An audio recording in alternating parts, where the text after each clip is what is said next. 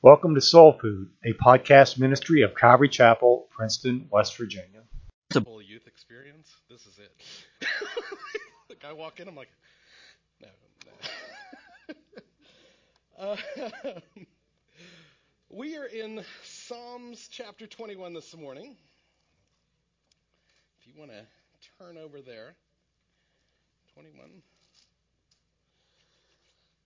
Let's pray before we get into this. Uh, Father, we just thank you for this morning. We thank you for your word. And we just lift you up as we get started. Pray that your word would be a light to our path and that we would have open ears to your spirit.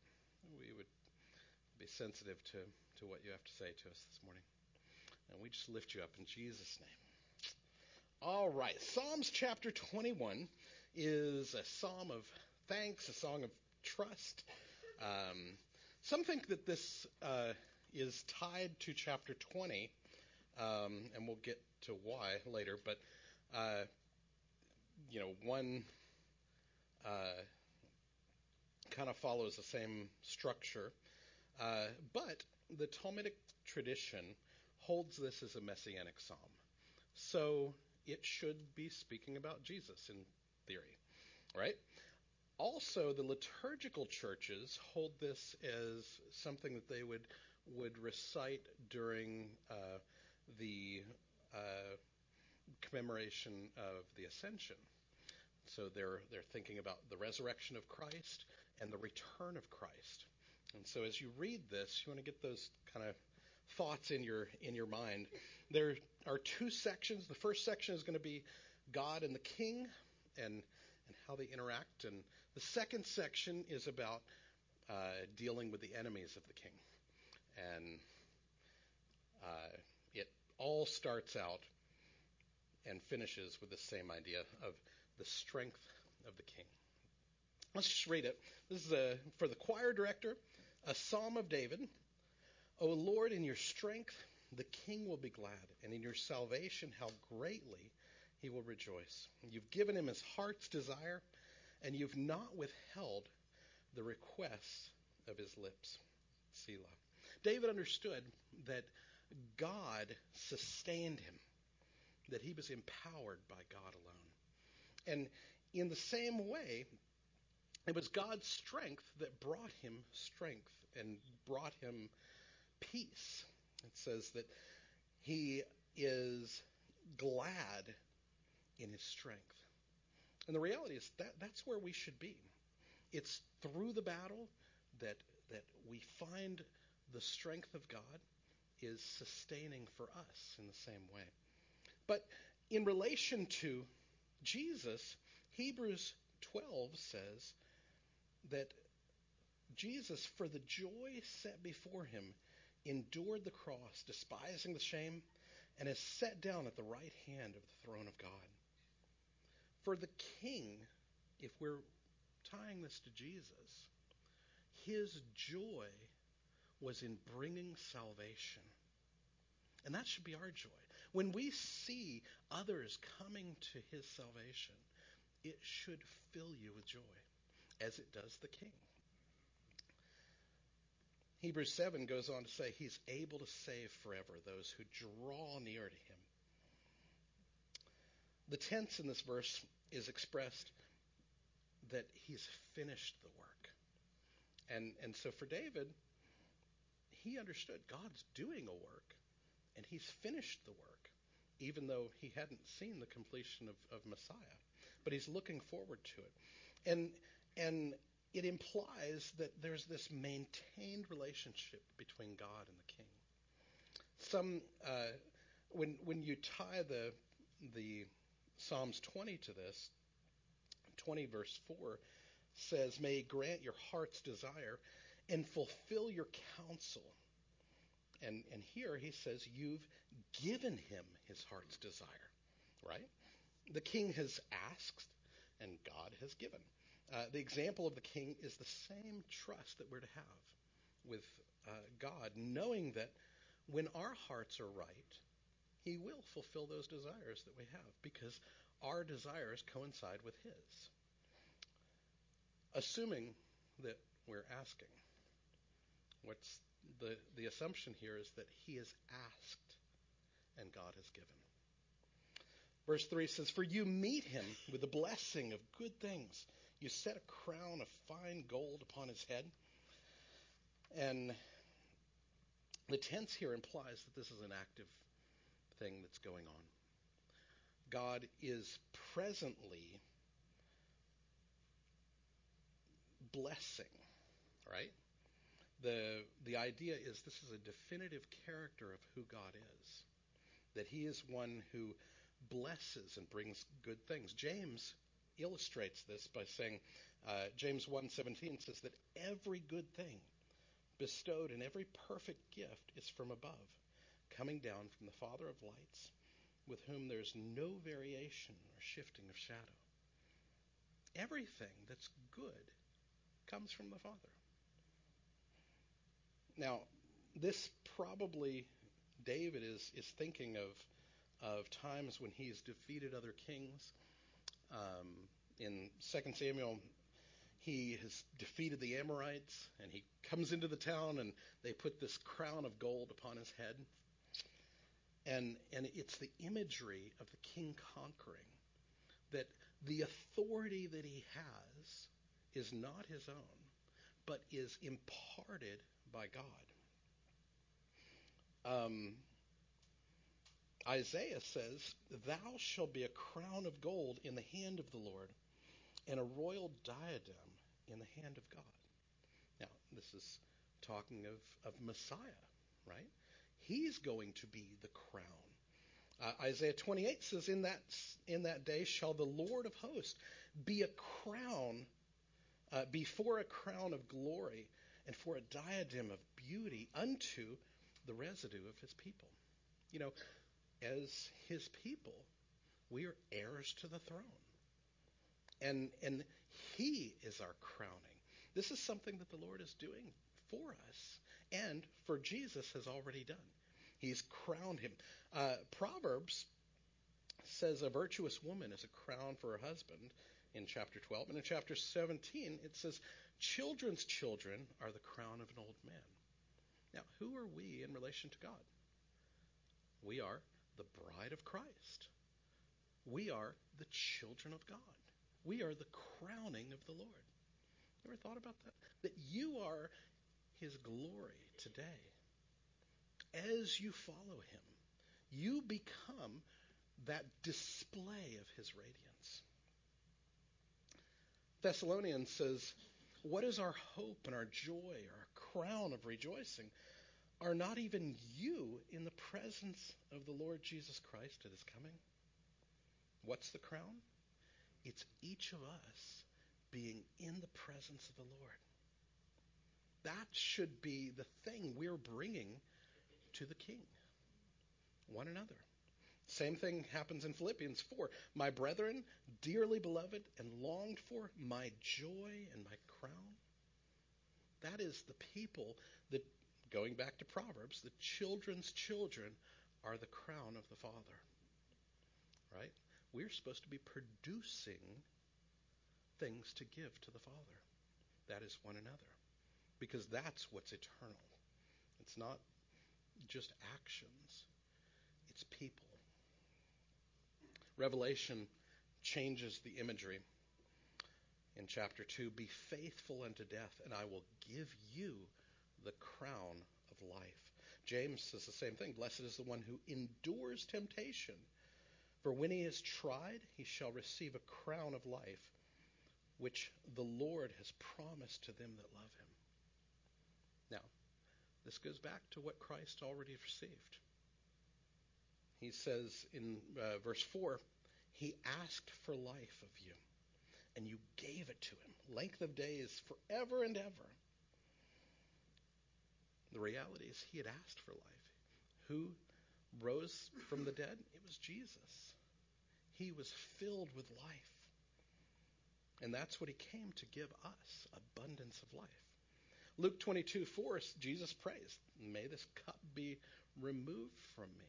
That is the cup of suffering and death. And ultimately, he's not suffering anymore. He was resurrected. and sits at the, the throne now.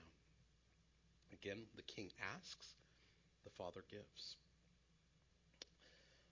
Now, the idea here in four uh, length of days, forever and ever, some have tied that to to the the um, the mantra "Long live the King," and that that our prayer is that whoever is in, enthroned, that once they're enthroned, they have a long reign. And so some think that this this verse ties to a coronation psalm. And so when when the new kings were put into place, they were were read this that if you ask God, He will give you. But the reality is, it's Christ who asked for life, who had life, and has given it. Verse 5 says, I, or well, um, uh, one thing that, uh, that, I wanted to note uh, he's not just given life, but he's given extension of life, right? Ultimately, eternal life. Um, and, and if Jesus came to give that abundantly, the reality is that when we ask requests of God, those requests are often given in abundance. He gives beyond what the request is. He asks for life, verse 4, and you gave him length of days forever and ever.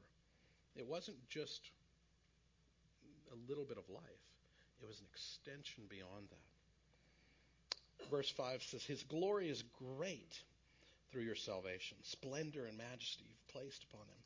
For you make him most blessed forever. You make him joyful with gladness in your presence. Literally, this is you brighten him. You you illuminate him. Which some have, have tied this to the Shekinah glory. That when when Jesus uh, is in the presence of the Lord. You have the transfiguration, this illumination. You have Moses who goes up on the mountain, and you have this transfiguration, this, this illumination because he's been in the presence of the Father. There's joy and gladness in that presence. And the reality is, when we lose that joy, we need to question why we've lost the joy. Is it that you haven't been in the presence of the Lord? that you have failed to enter in to his presence. And so you've lost that peace and that joy in your life. And that's what God calls us to. Stay in the presence. Abide in me, and I'll abide in you. And for Jesus, he had he spent his whole life abiding in the Father. And that's what we're to do. When we lose uh, joy, we need to recenter our lives, recenter our focus. With Jesus, that joy was in enduring the cross. And sometimes we forget that when hard times come, we think, oh, it's horrible for me. That's not when Jesus experiences his joy when things are good, it's when they were bad. He endured the cross for the joy that was set before him. And sometimes we endure things that ultimately will produce good things for others. And that's the joy of, of knowing that it's worth the fight. It's worth the struggle in your life because it has a great produce. Revelation says, Worthy is the Lamb who was slain to receive power and riches and wisdom and might and honor and glory and blessing. With Jesus, it's in that enduring, in that death and resurrection, that we truly perceive his glory, his grace, and his majesty. He goes on in verse 7 to say, For the king trusts in the Lord, and through the loving kindness of the Most High, he will not be shaken. The basis of the king's faith in this chapter is the loving kindness of God. He trusts that God has been loving and he will be loving.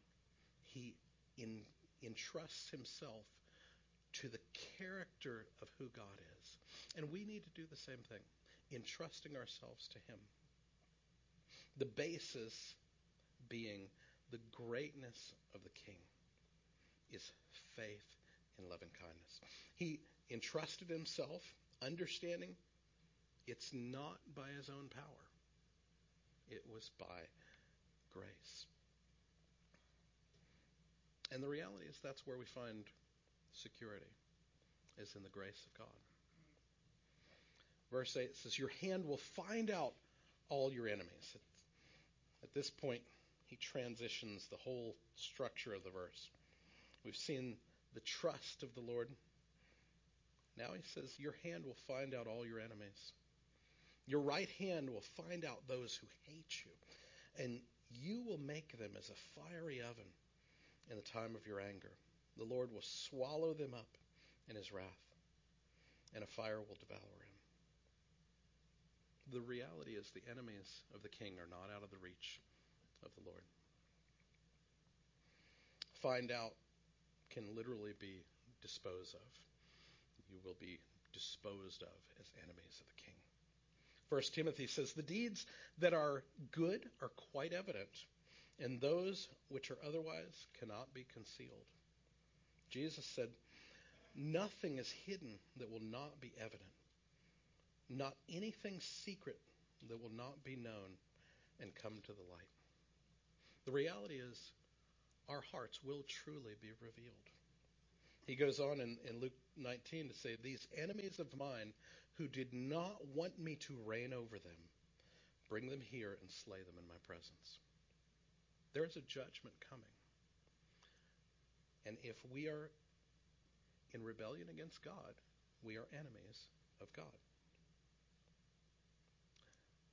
And there's a call to repentance now that is open to all.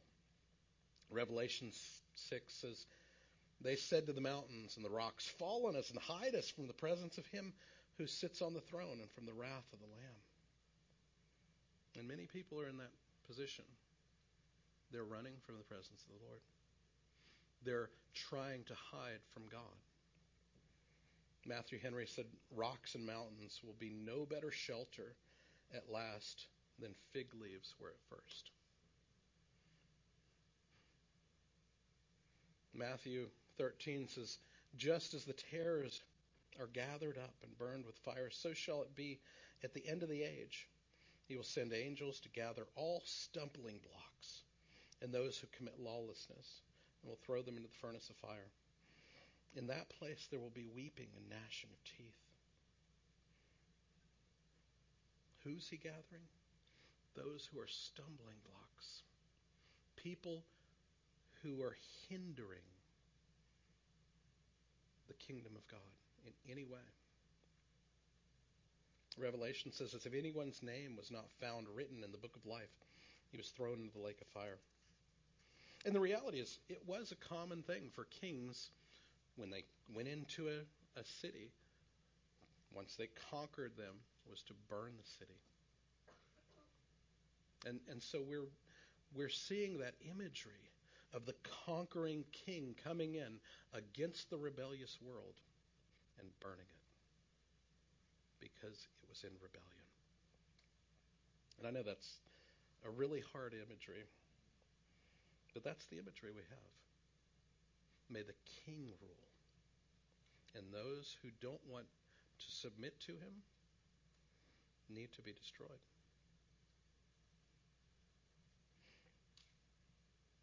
The reality is, when we tolerate sin, we're in rebellion. Spurgeon said, Never tolerate slight thoughts of hell, or you'll soon have low thoughts of sin. And we all do that. We've lost the imagery of judgment. And it's coming, and we need to understand the reality of it. James 4 says, Don't you know that friendship with the world is hostility towards God? Therefore, whoever wishes to be a friend of the world makes himself an enemy of God. It's a choice that we make ourselves an enemy of God. when we join in the world. So the question becomes where are your affections? Where is your love? Is it on things above? Is it on God? Or is it somewhere else? Some, uh, this can also be translated, they shall be an oven to themselves. Literally, their own tormentors. Your own desires become your tormenting. Your burning desire for anything but God is what keeps you from Him. And that's the desire is that God change our heart and change our mind and change our thinking to His desires. Verse 10 Their offspring you will destroy from the earth, and their descendants from among the sons of men. Malachi 4 says, The day is coming, burning like a furnace, and the arrogant and every evildoer will be chaff. And the day that is coming will set them ablaze, says the Lord of hosts, so that it will leave them neither root or branch. The, the idea here, this fruit or offspring, can be descendants, but it can also be their works. That there's no posterity that will rise to be a problem again because it's destroyed, but also the actions that they did, the, the works will be destroyed so that it won't be affecting us anymore. And the reality is that's what's going on now. Sin has, has infected the world. And it still feeds into, into every aspect of our life, makes things miserable. But he says that's going to be conquered, that's going to be destroyed and nullified. Verse 11 though they indeed, uh, though they intend evil against you and devise a plot, they will not succeed. For you will make them turn their backs. You will aim your bowstring at their faces. Deuteronomy 7 says, He will not delay with him who hates him. He will repay him to his face. And the reality is there's two ways to meet the Lord. Through grace, in humility, and brokenness before him, knowing that he's the king. Or through pride and in defeat. You will fall before the Lord. Despite the fact that these have turned their backs and they're running from the king, he forces a face to face encounter.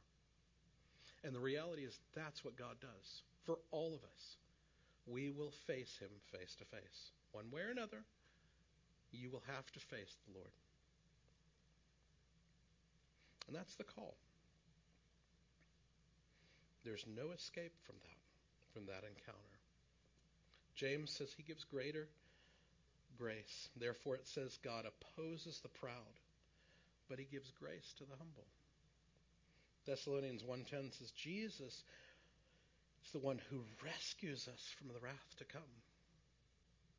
The reality is, as rebellious humans, we are all under wrath because there's judgment for all the sin. The wages of sin is death. All sin deserves death. But through Jesus, we are rescued from that judgment.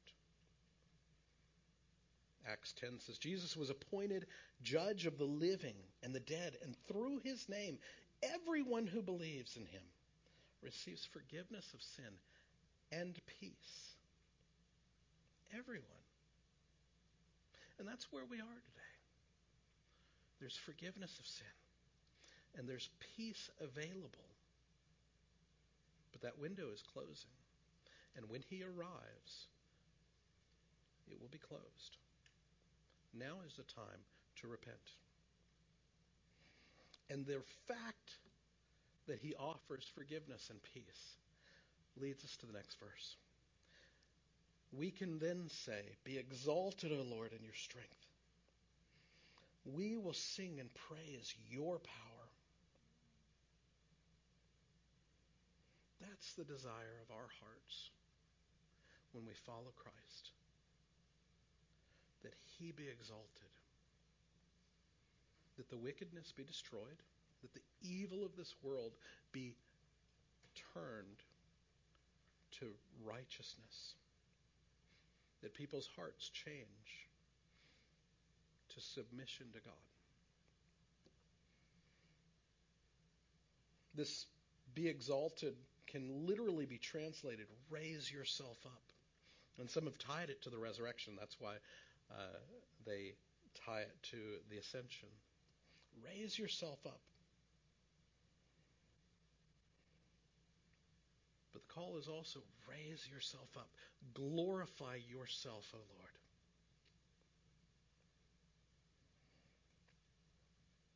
It's there that we can say with the Lord, Come, Lord Jesus. Raise yourself up. The psalm started with this idea of praising the strength and power of God. It sees all that God is doing, and it closes with the same idea. We need to praise the power and strength of the Lord because He is in control, and He is glorifying Himself today and forever. Let's pray. Father, we thank you that you are the King. I pray that rebellion would be destroyed, that we would not be those in rebellion against you, but we would come to submission to your kingdom, that we would enthrone you in our lives today. We thank you for all that you're doing. In Jesus' name. Amen.